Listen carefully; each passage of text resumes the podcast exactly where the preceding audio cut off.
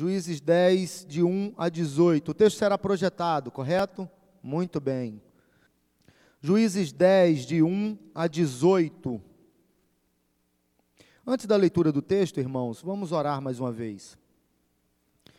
Deus bondoso, nós agradecemos ao Senhor por tua palavra, Pai. O texto que leremos, ele foi escrito há muitos séculos atrás. O texto que leremos fala sobre fatos que aconteceram há muitos séculos atrás. Mas como é impressionante a maneira como o Senhor preservou a tua palavra e manteve a tua palavra para que ela chegasse até nós e falasse até nós hoje, mostrando para nós questões que são atuais, que precisam ser modificadas, alteradas, a partir da palavra do Senhor e da ação do Senhor em nossas vidas. Por isso, Pai, ajuda-nos, dá a cada um de nós concentração, dá a cada um de nós clareza, e nos visita nesta hora, de modo que a tua palavra encontre morada em nossos corações. Nós clamamos ao Senhor porque entendemos que precisamos muito do Senhor nessa hora. Em nome de Jesus, Pai, nós te pedimos e te agradecemos. Amém. Juízes 10, de 1 a 18. Nós podemos fazer essa leitura de forma alternada, irmãos. Lerei os ímpares, os irmãos responderão com os pares, tá bom? Juízes 10, de 1 a 18. O texto diz assim: Depois de Abimeleque se levantou para livrar Israel, Tola, filho de Puá, filho de Dodô, homem de Issacar, e habitava em Samir, na região montanhosa de Efraim.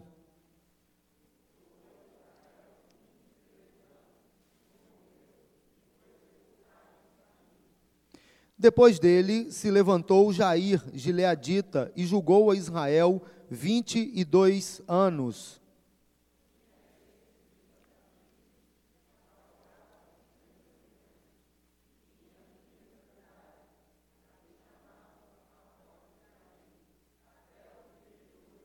Morreu Jair e foi sepultado em Camon.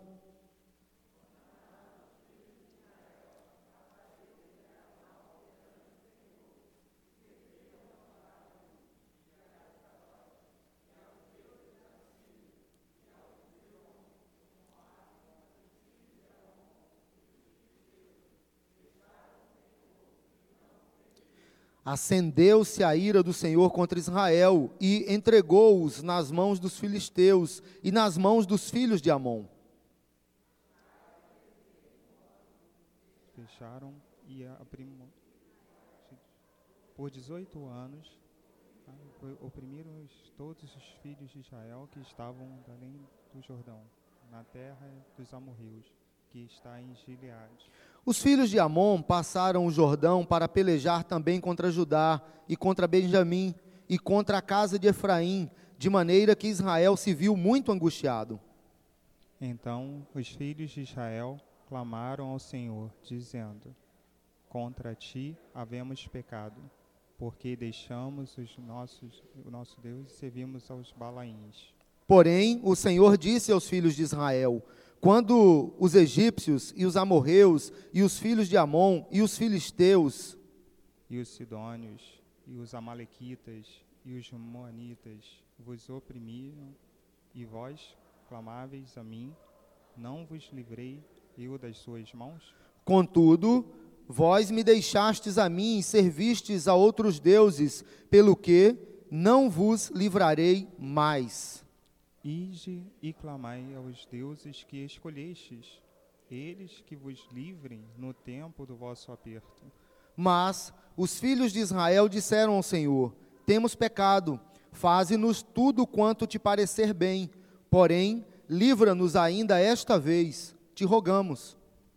E tiraram os deuses alheios do meio de si e serviram ao Senhor. Então já não pôde ele reter a sua compaixão por causa da desgraça de Israel. Tendo sido convocados os filhos de Amon, acamparam-se em Gileade, mas os filhos de Israel se congregaram e se acamparam em Mispa. Então o, o povo, aliás, aliás os, os, príncipes de Gileade, disseram uns aos outros: Quem será o homem que começará a pelejar contra os filhos de Amon? Será esse o cabeça de todos os moradores de Gileade. Amém.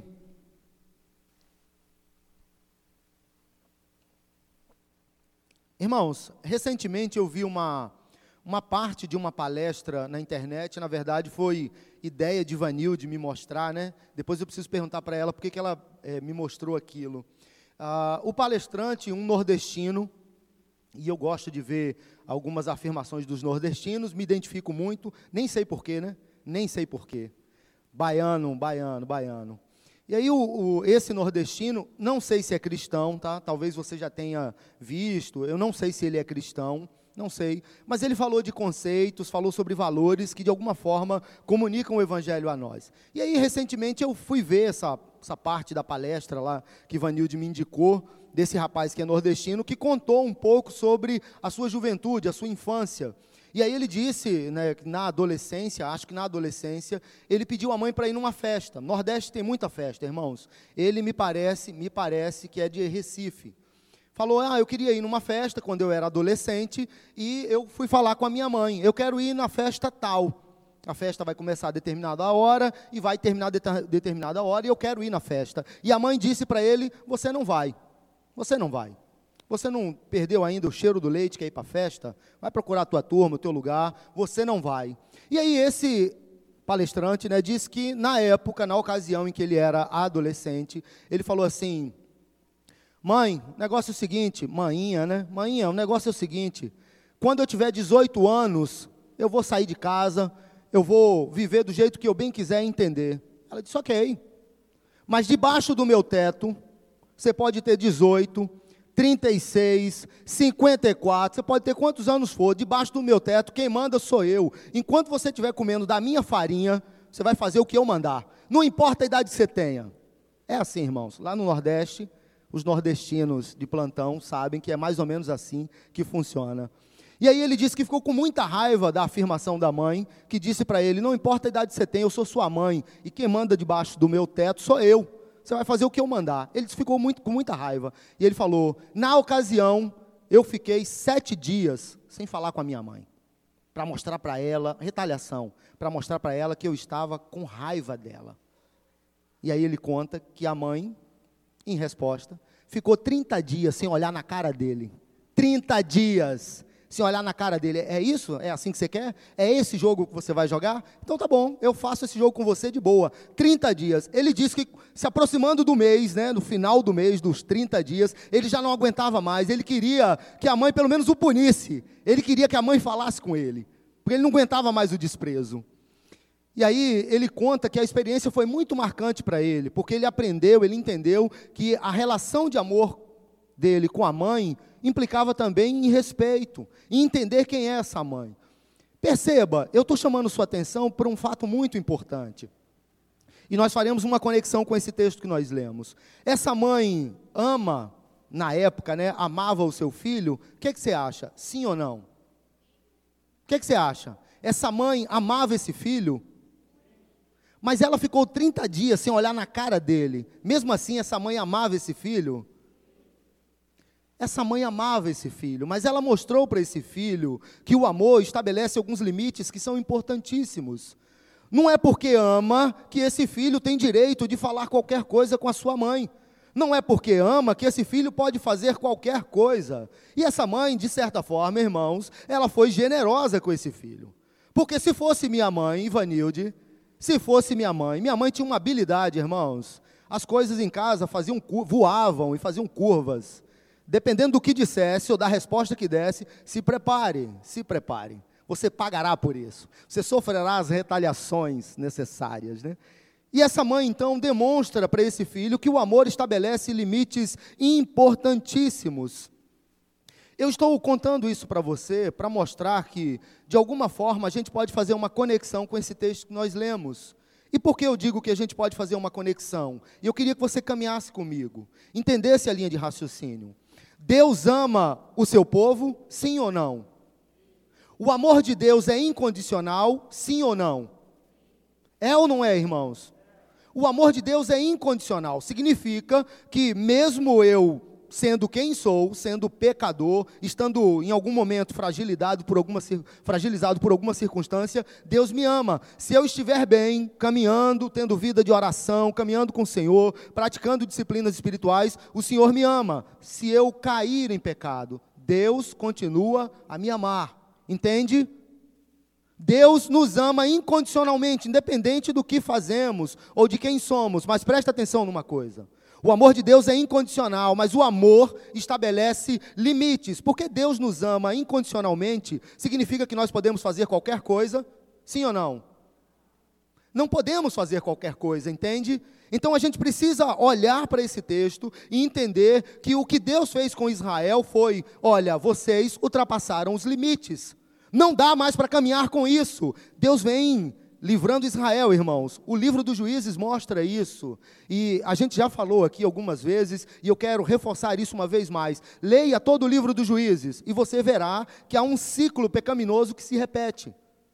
Israel é idólatra, Israel se volta para outros deuses, e aí ele sofre por conta da idolatria, do seu pecado, sofre com as opressões dos inimigos e clama ao Senhor, e Deus o livra. E Israel experimenta um período de paz, mas o que, é que Israel faz depois? Volta de novo para o ciclo pecaminoso, e isso se repete, vai se repetindo. Quando a gente chega no capítulo 10 de Juízes, a gente vê Deus fazer uma afirmação muito semelhante muito semelhante. Se você quiser abrir, você pode abrir. A afirmação do Senhor é muito semelhante ao que aconteceu em Êxodo 32, versículos 9 e 10. Aqui em Juízes 10, a gente olha e percebe alguns aspectos do amor do Senhor pelo seu povo. E aí, Israel faz aquilo que estava fazendo já há algum tempo. O texto diz para nós: e tornaram a fazer o que era mal perante o Senhor. E Deus então tem uma atitude muito similar a Êxodo 32, 20, é, 9 e 10, quando o Senhor disse: Esse povo é de dura cerviz, Moisés. Deus disse para Moisés. Se você tiver com a sua Bíblia aberta em Êxodo 32, você verá. Esse povo é de dura cerviz. Que o meu furor consuma esse povo, Moisés. Não dá mais para caminhar com esse povo. Esse povo ultrapassou todos os limites. Você está entendendo? Esse povo é de dura cerviz. E aí o texto diz que Moisés intercedeu pelo povo.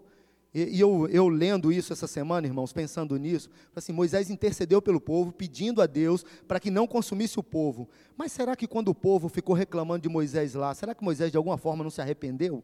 Ah, para que que eu pedi ao Senhor para poupá-los?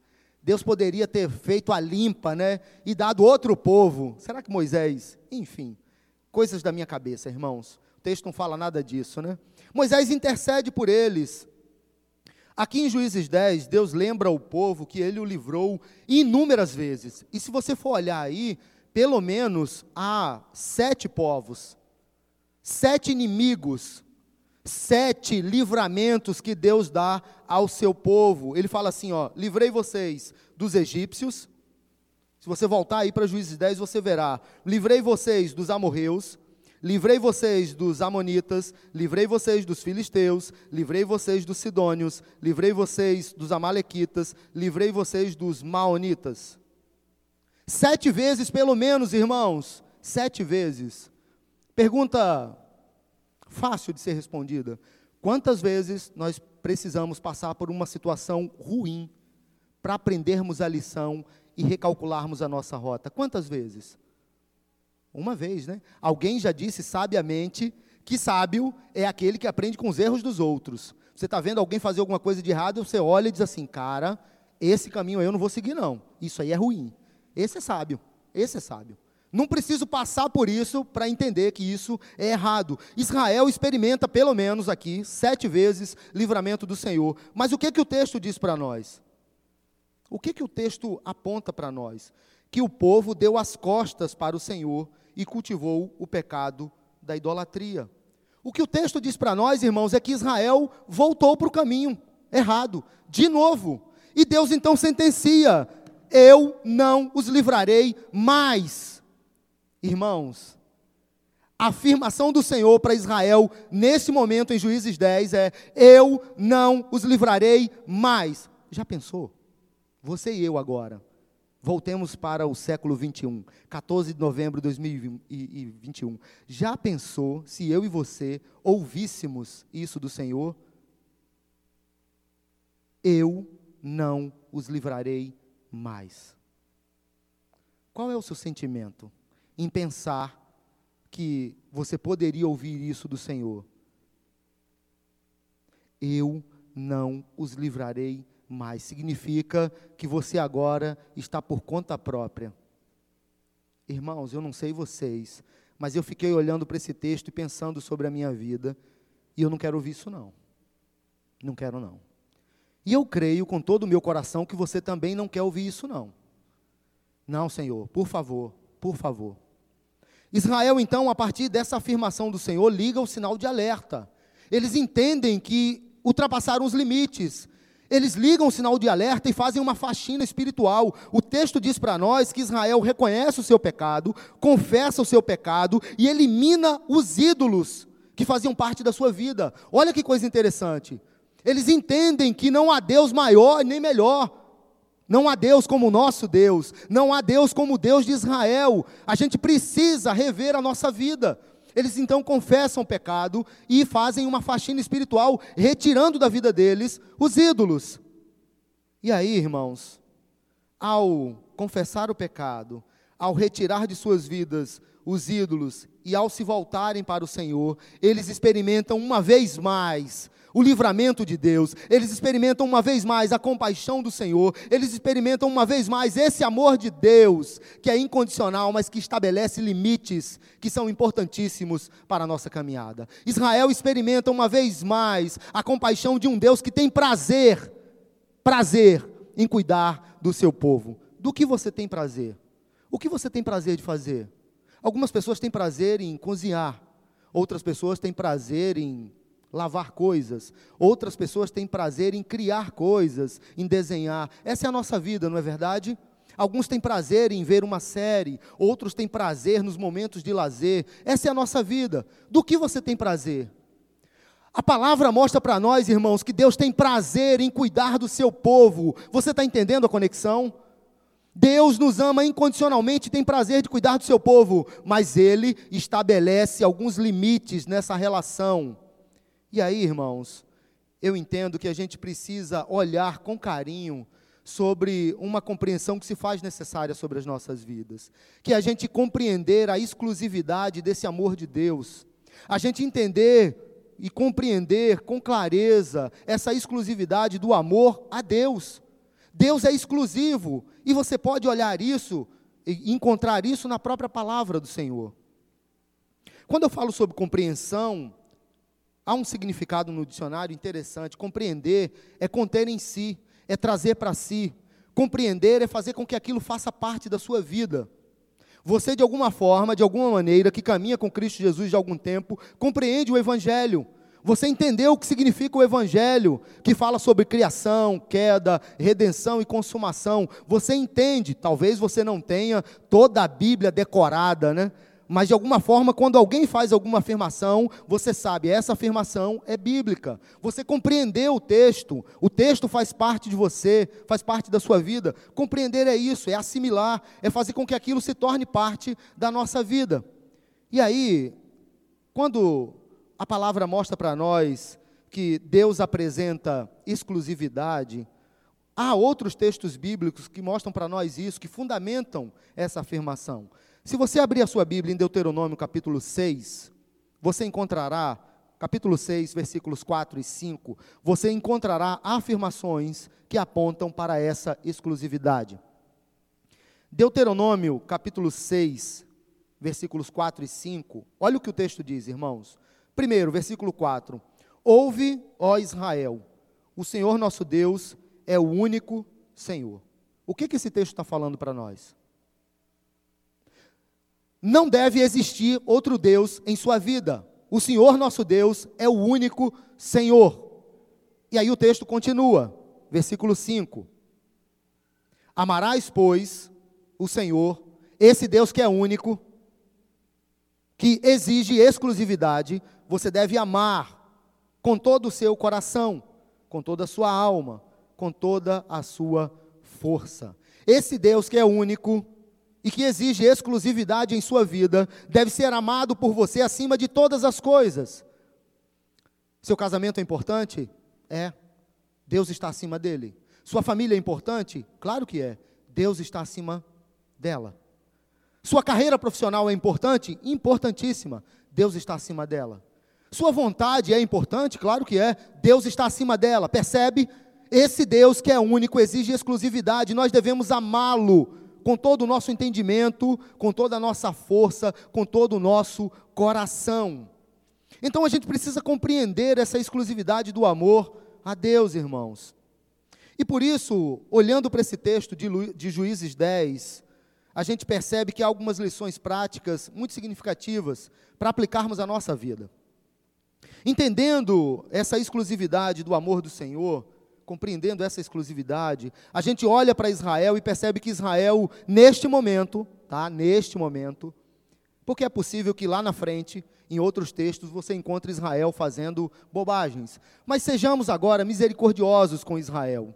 Porque Israel não foi, não foi e nunca será, né, os únicos a se afastarem do Senhor. Nós também fazemos isso em algum nível. Nós também fazemos. Mas Israel, neste momento, compreende essa exclusividade. Israel coloca algumas coisas em práticas que modifica a sua maneira de enxergar a vida e modifica a sua maneira de se relacionar com Deus neste momento em Juízes 10. E a primeira coisa que eles fazem é declarar, declarar uma confissão que demonstra de fato a sua dependência do Senhor. Eles declaram, eles confessam o pecado e essa confissão do pecado declara dependência do Senhor. Voltemos para Juízes 10, versículo 15 agora. Juízes 10, versículo 15. Olha o que o texto diz. Mas os filhos de Israel disseram ao Senhor: Temos pecado. Eles confessam, eles reconhecem: Temos pecado.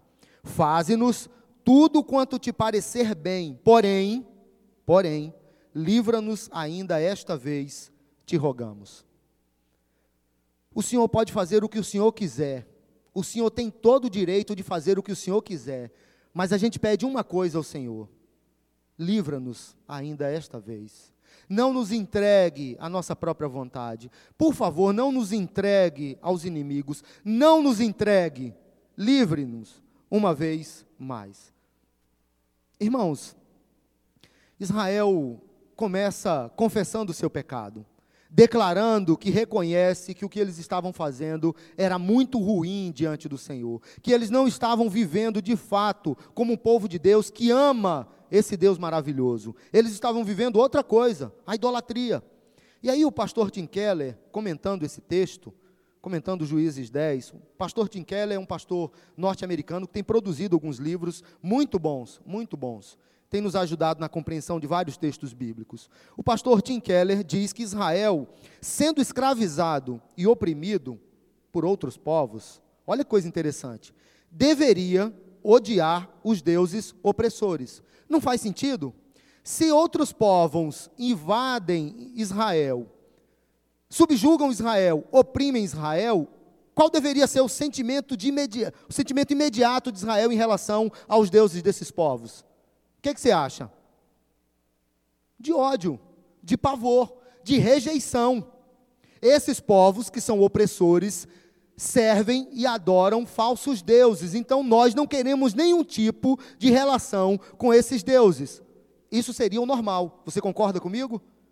Concorda com o Tim Keller? Eu concordo. E acredito que você concorda também. Porém, porém, a loucura de Israel, irmãos, era tão grande que os amonitas oprimiram Israel, e você encontra isso em Juízes 3:13. Os amonitas oprimiram Israel, subjugaram Israel, mas agora, capítulo 10, a loucura de Israel era tamanha que Israel estava adorando os deuses amonitas. Meu Deus, que loucura, irmãos! Que loucura! Israel estava tão perdido, tão perdido, tão mergulhado na idolatria que os deuses dos povos que oprimiram eles se tornaram os deuses deles também. E aqui Israel então reconhece o seu pecado, a sua loucura, e confessa a Deus: Senhor, nós reconhecemos. Porém, nós pedimos ao Senhor mais uma vez que nos livre, que nos ajude, que cuide de nós, que não nos entregue aos nossos inimigos, porque a melhor coisa é cair nas tuas mãos, porque de alguma forma o Senhor terá misericórdia de nós. E, e isso, irmãos, me faz lembrar da afirmação de Davi. Davi, segundo livro de Samuel, capítulo 24, versículo 14. capítulo 24 mostra para nós que Davi fez um censo. Davi tomou a iniciativa de fazer um censo e fazer a contagem do povo de Israel, mas Deus não queria aquilo. E aí a palavra do Senhor chega para Davi dizendo assim: ó, o que você fez foi errado, está reprovado, você não deveria fazer isso e você vai sofrer as consequências do seu pecado. Qual tipo de punição você quer? Jesus. E Davi diz assim: olha, é melhor cair nas mãos do Deus vivo. Sabe por quê? Porque Deus, de alguma forma, demonstrará misericórdia. Israel aqui se volta para o Senhor e diz: Olha, o Senhor faça o que o Senhor entender que é correto. Mas que o Senhor nos livre uma vez mais. Nós queremos ser punidos pelo Senhor e não pelos outros povos. E aí, irmãos, por que, que eu entendi que essa é uma lição prática que nós devemos assimilar também? A confissão e a declaração de dependência. Talvez você nessa hora esteja pensando, mas eu não sou idólatra. Eu não sirvo aos deuses amonitas. Eu não sou idólatra, como Israel foi no passado. É verdade. Eu creio que você não é mesmo. Eu creio. Porque se há algum altar na sua casa, na sua vida para outro Deus, Jesus, né? Preciso sentar com você, conversar com você e a gente iniciar uma caminhada mais intensiva para mostrar para você que o Deus de Israel é único e apenas ele deve reinar sobre a sua vida. Eu acredito que você não é idólatra como Israel foi, mas há uma pergunta importante que devemos fazer nessa hora: será que o nosso coração não cultiva outros ídolos? Será que o nosso coração não está inclinado para algumas coisas nesta vida que, de alguma maneira, irmãos, podem se tornar ídolos? O trabalho. O quanto valorizamos o nosso trabalho, né? Será que o nosso trabalho, em alguns momentos, não se colocam acima de Deus? A família, o casamento, o sexo, o dinheiro, os bens materiais, tudo isso, irmãos, são coisas boas, entende? Mas a maneira como administramos revelará se elas de fato estão abaixo de Deus ou se nós estamos colocando elas acima de Deus. E se estamos, a gente precisa confessar o nosso pecado e declarar a nossa dependência do Senhor. É para pensarmos. Mas além disso, além da confissão e dessa declaração de dependência, Israel também demonstrou arrependimento e colocou Deus no centro da vida deles. Versículo 16 do texto que lemos, olhe para a sua Bíblia. Juízes 10, 16. E tiraram os deuses alheios do meio de si e serviram ao Senhor. E tiraram os deuses alheios do meio de si e serviram ao Senhor. A primeira coisa que nós precisamos entender aqui é que arrependimento é completamente diferente de remorso. Completamente diferente, irmãos. E eu preciso dizer a você que em alguns momentos o que eu percebo é que algumas pessoas não conseguem distinguir arrependimento de remorso. O que é o remorso então, pastor? O remorso é quando você está triste pensando nas consequências do pecado. Remorso é quando há tristeza no coração, porque você está pensando nas consequências do pecado. Você pecou, aquilo saiu do controle, de alguma forma você ofendeu alguém, você prejudicou alguém ou você prejudicou a sua própria vida, e você terá que lidar com as consequências do pecado. Você então cai em tristeza por causa das consequências. Isso é remorso. O que é o arrependimento? E por que o arrependimento é diferente? Arrependimento é aversão ao pecado, independente se haverá ou não consequências. Independente se eu fiz alguma coisa que prejudicou alguém ou não, se eu entendo que isso é pecado, se isso ofendeu a santidade de Deus, se haverá ou não haverá consequências, eu estou terrivelmente contrito diante de Deus. Isso é arrependimento. Eu não quero que isso faça parte da minha vida nunca mais, independente se você sabe ou não. Entendeu a diferença? Eu não estou preocupado com as consequências, eu estou preocupado com a minha relação com Deus, com esse Deus que exige de mim exclusividade, com esse Deus que eu devo amar acima de todas as coisas. Eu não devo, por mais que seja importante, né, estar preocupado em primeiro lugar com as consequências do pecado. Eu preciso ter aversão ao pecado, e isso é arrependimento. E o que o arrependimento produz, irmãos? Mudança. Mudança. O que, que Israel fez? Israel demonstrou um arrependimento que colocou Deus no centro da vida. O que eles fizeram, irmãos? Tiraram do meio de si os deuses alheios e serviram ao Senhor. Arrependimento promove mudança. Me permita mais uma vez citar o pastor norte-americano Tim Keller. Ele diz que Deus, quando Israel fez o pedido, Deus de alguma maneira não atendeu o pedido imediatamente. Até porque é, a gente olha para o texto bíblico acreditando em alguns momentos, né, e, e é um equívoco, mas é, é, a nossa leitura, né, a nossa leitura é posterior aos fatos. É, a gente acha que Juízes 10, por exemplo, aconteceu num dia, que Israel pediu socorro ao Senhor, o Senhor respondeu que não atenderia mais, de alguma forma Israel se arrependeu e tirou do meio de si os deuses alheios. Em alguns minutos isso aconteceu. Parece para nós, lendo o texto rapidamente, que isso aconteceu rapidamente, mas não foi. Não foi. Quanto tempo demora para Israel assimilar a resposta de Deus? Quanto tempo demora para Israel se reunir, de alguma forma tratar da questão da idolatria? Quanto tempo demora para Israel tirar do meio deles, de um povo, não é de uma casa, os ídolos? Demora um tempo, irmãos. E aí o pastor Tim Keller diz que Deus, de alguma forma, não atendeu o pedido de Israel imediatamente. É como se o Senhor quisesse mostrar a Israel que algumas mudanças precisavam acontecer de fato, porque o arrependimento implica em mudança. Além dessa aversão ao pecado, o arrependimento implica em mudança, colocando Deus no centro da vida. E aí o texto diz para nós que Israel retirou do meio deles os ídolos e serviram ao Senhor a partir daquele momento. O arrependimento promove mudanças, irmãos. E eu quero chamar a sua atenção para algo importantíssimo. E a gente precisa parar para pensar nisso. Nós cometemos alguns pecados. Eu não estou dizendo aqui que a gente banaliza e vive na prática do pecado todos os dias. Não acredito nisso. Não acredito. Eu acredito que se você caminha com Jesus, você entendeu como o pecado é danoso na sua vida e você tem lutado todos os dias para vencer esses pecados. Mas de alguma forma nós cometemos pecados em alguns momentos. É ou não é verdade? Claro que é. Mas a pergunta que eu quero fazer a você nessa manhã é: como nós temos tratado esses pecados? A aversão a esses pecados ou apenas a tristeza e medo das consequências? O que, que está em nosso coração quando pecamos? O que está em meu coração quando eu desobedeço a palavra do Senhor? Quando eu faço alguma coisa que entristece o Espírito Santo? O que está em meu coração? Medo das consequências? Ou de fato uma aversão ao pecado e um desejo de mudança? Eu queria que você pensasse sobre sua vida e tratasse seriamente com o pecado de modo que você tenha de fato aversão ao pecado. Eu não quero mais que isso faça parte da minha vida. Nós lemos durante a liturgia que nós experimentamos em Cristo Jesus uma liberdade. Em Cristo Jesus nós fomos libertos para viver em novidade de vida. Isso significa, irmãos, que o pecado não tem domínio sobre nós. Então nós podemos dizer não ao pecado. Você entendeu isso?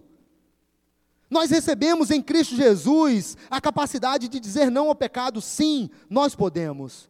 Aquelas pessoas que não conhecem a Cristo, irmãos, estão aprisionadas, caminhando para o inferno, elas não podem dizer isso ainda, até conhecerem o Evangelho do Senhor, mas nós podemos, como filhos de Deus, experimentamos uma salvação que nos liberta, que quebra as amarras do pecado, que nos livra e nos capacita a viver de fato como povo de Deus. Tenha aversão ao pecado. Faça como Israel fez. Demonstre um arrependimento que coloca Deus no centro da sua vida. Que façamos isso, irmãos. Mas a última lição prática é que aconteceu algo extraordinário, maravilhoso, irmãos. Olha para o versículo 16. A gente percebe que Israel confessou o seu pecado e declarou a sua dependência de Deus. Primeira lição, né? A segunda lição é que Israel demonstrou um arrependimento e colocou Deus no centro da vida deles. A terceira lição prática é algo maravilhoso. Versículo 16: E tiraram os deuses alheios do meio de si e serviram o Senhor. Então, já não pôde ele reter a sua compaixão por causa da desgraça de Israel. Me permita ler mais uma vez. E tiraram os deuses alheios do meio de si e serviram ao Senhor. Então, então, já não pôde ele reter a sua compaixão por causa da desgraça de Israel. Eu queria muito agora ter uma visão de raio-x. Isso é uma brincadeira, tá, irmãos? Para olhar para o seu coração e ver qual é o seu sentimento, sabe? Qual é a sua compreensão quando você olha para esse texto e lê essa afirmação: que Deus já não pôde mais reter a sua compaixão, porque Israel estava sofrendo. Irmãos, quando eu li isso, semana passada, nós fomos para um retiro de mentoria essa semana, né? Então eu precisei me preparar semana passada, semana retrasada, né? É, comecei a trabalhar esse texto há duas semanas, quase. E quando eu li esse texto, especialmente o versículo 16, e eu já li a Bíblia toda algumas vezes, irmãos, eu falei assim: Senhor, parece que eu nunca li esse texto. Parece que eu nunca li esse texto. Parece que eu nunca tinha lido esse texto, irmãos. E aí eu chamei Ivanilde. Ivanilde e Sara são minhas cobaias. Falei, amor, vem cá. Porque Deus está falando um negócio aqui no meu coração e parece que eu nunca ouvi isso. Vem cá, para tu ouvir isso comigo. Chega aí. E aí eu li para Ivanilde, e Ivanilde ficou assim: caramba, amor, forte, né? Forte, forte. Irmãos, sabe, eu olhei para esse texto e a única afirmação que me veio ao coração foi a afirmação de um Deus que tem prazer em cuidar do seu povo. Deus tem prazer em cuidar de nós. Deus não conseguiu mais não pôde mais, o que o texto diz é isso, não pôde mais reter a sua compaixão por causa da desgraça de Israel. Israel confessa o seu pecado, reconhece o seu pecado, reconhece, olha o que aconteceu, Israel reconhece que eles ultrapassaram os limites desse amor, dessa relação de amor com o Senhor. Israel então confessa o seu pecado, declara sua dependência do Senhor, pede ao Senhor socorro, fala: Senhor, a gente quer caminhar com o Senhor, a gente reconhece que errou e a gente, de fato, está disposto a mudar. Israel então se arrepende. Israel então demonstra uma aversão ao pecado e coloca Deus no centro da vida deles, afastando, tirando da vida deles os ídolos. E aí Deus, a resposta de Deus é: eu não consigo mais segurar a minha compaixão. Porque eu tenho prazer em amar vocês, eu tenho prazer de cuidar do meu povo, eu tenho prazer em sustentar o meu povo, eu sofro com a dor do meu povo. Você entende isso? Percebe o que está acontecendo?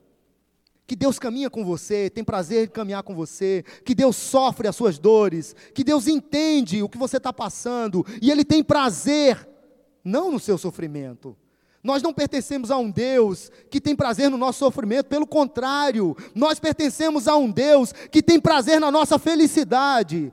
Tão mal compreendida e mal interpretada nos nossos tempos, irmãos. O que o pessoal fala que é felicidade, não tem nada de felicidade. Não tem nada de felicidade. Ser feliz é viver com Deus, entender aquela, a, a vida, a vida que foi oferecida pelo Senhor. Ser feliz é viver como a imagem e semelhança de Cristo Jesus. Ser feliz é desfrutar todos os dias dessas bênçãos que são derramadas constantemente sobre nós. Esse Deus maravilhoso tem prazer na nossa felicidade. Esse Deus maravilhoso tem prazer em pacificar o nosso coração quando estamos angustiados. Esse Deus tem prazer em demonstrar cura e restauração quando estamos sofrendo. Entende isso? Deus tem prazer, irmãos, com a nossa felicidade. O texto mostra isso para nós. Já não pôde mais ele reter a sua compaixão por causa da desgraça de Israel. Eu quero concluir, irmãos. Eu quero concluir pensando com você que essa compaixão, ela é visível para nós, para a igreja do Senhor, e ela pode ser experimentada todos os dias por nós. Porque Cristo Jesus demonstrou de forma grandiosa a sua compaixão, enviando seu filho Jesus. Você só está aqui hoje, nesta manhã, ou participando do culto pela internet, né? Precisamos incluir os nossos irmãos que estão participando do culto pela internet. Você só está ouvindo a palavra do Senhor, ouvindo sobre salvação, ouvindo sobre livramento, porque um dia a prova é o Senhor demonstrar a grandiosidade do seu amor e da sua compaixão, enviando Cristo Jesus a este mundo para cumprir toda a lei, cumprir a Sua palavra, para morrer na cruz do Calvário, entregar a Sua vida para que nós fôssemos salvos. Esse é o tamanho do amor de Deus por nós. De modo que o apóstolo Paulo diz que não existe nada e nem ninguém que pode nos separar desse amor que há em Cristo Jesus. Entende isso? Não existe nada e nem ninguém que separa você de Deus por causa do amor e da compaixão do Senhor. Qual é a, nossa resposta, ou qual deve ser a nossa resposta diante de afirmações tão maravilhosas, irmãos? Diante de uma demonstração de amor tão grandiosa para nós? Eu tenho uma pergunta para você. Deus tem sido, Deus tem sido a pessoa mais importante da sua vida? Você não precisa responder isso para mim. A sua resposta, por mais importante que seja, ela não é mais importante para mim. Ela é importante para o Senhor. Deus tem sido a pessoa mais importante da sua vida? Se Deus não tem sido a pessoa mais importante da sua vida, você não entendeu a exclusividade do amor ao Senhor. Mas o Senhor nos traz na manhã deste dia a este lugar para entendermos que viver essa exclusividade, viver esse amor com o Senhor, beneficiará a nós. Porque quando amamos a Deus acima de todas as coisas, nós vamos nos aproximamos, nos aproximando do Senhor, nos relacionando melhor com o Senhor e experimentando todos os dias, em todos os momentos da nossa vida, as bênçãos que foram reservadas a nós mesmos, todos os dias. Mas eu volto à pergunta: Deus tem sido a pessoa mais importante da sua vida? Se Deus tem sido a pessoa mais importante da sua vida, eu queria propor para você algo que eu fiz essa semana. Como disse para você, Fábio e eu estivemos essa semana num retiro de mentoria. E no penúltimo dia do retiro, nós sempre fazemos um momento que é muito marcante, muito significativo, muito significativo, que mexe muito com a gente. A gente celebra a Santa Ceia do Senhor e a gente faz um momento de morte. O que, que significa isso, né? Poxa, fechar um, uma mensagem dessa falando sobre morte não é bem o que a gente queria, né? Mas você vai entender como esse momento de morte é significativo. A gente se aproxima da cruz, num ato simbólico, e diz: morre aqui o Robério, que não coloca Deus como a primeira pessoa na sua vida, como a pessoa mais importante na sua vida. E é esse momento de morte, irmãos, é para de alguma forma declararmos para o Senhor a nossa dependência dele e dizermos para o Senhor, assumirmos o compromisso que nós vamos tratar seriamente com pecado e que vamos abandonar esses pecados. Então eu queria propor isso para você nessa hora. Morre hoje o fulano que faz isso, que é pecaminoso. Eu queria que você, nessa hora, assumisse esse compromisso, como eu assumi. Baixasse sua cabeça, orasse e declarasse para o Senhor que precisa morrer hoje para que Deus seja a pessoa mais importante da sua vida. Você pode fazer isso? Pode. Você deve fazer isso. Para viver todos os dias esse amor maravilhoso na presença do Senhor. Vamos orar então? Declare para o Senhor o que precisa morrer. Pai bondoso, nós rendemos graças ao Senhor pela manifestação do teu amor, da tua bondade, da tua compaixão para conosco. Por amor, o Senhor nos alcançou e nos retirou das trevas, nos transportando para a tua maravilhosa luz. É isso que a tua palavra nos ensina, Pai. Por amor, bondade e compaixão, o Senhor nos alcança, nos visita e decide caminhar conosco, mesmo quando nós falhamos, mesmo quando erramos. Arrependidos, com o coração quebrantado, contrito, nos voltamos para o Senhor, pedimos perdão e o Senhor sempre, sempre estende a mão, nos levanta e continua a caminhada conosco. Nós rendemos graças ao Senhor e agradecemos, Pai, porque o teu amor nos transforma e nos ajuda a seguir. O teu amor nos mostra como somos preciosos para o Senhor. Talvez para o mundo, para a sociedade, somos apenas mais um, um número, um CPF, mas para o Senhor, nós temos uma identidade, temos sentimentos, temos angústias, anseios, preocupações, dificuldades, e o Senhor vem ao nosso encontro para promover mudanças, para nos ajudar, para nos restaurar, e por isso, Pai, nós queremos agradecer por teu amor, por tua bondade e por tua compaixão. Mas queremos também, Pai, pedir ao Senhor que nos ajude para que os votos que fizemos nesta hora diante do Senhor, declarando aquilo que precisa morrer hoje, que o Senhor mesmo nos ajude a sepultar isso todos os dias, para colocarmos o Senhor em primeiro lugar, demonstrando todos os dias que o Senhor nosso Deus é o único Senhor. Te pedimos isso, Pai, e te agradecemos, em nome de Jesus. Amém.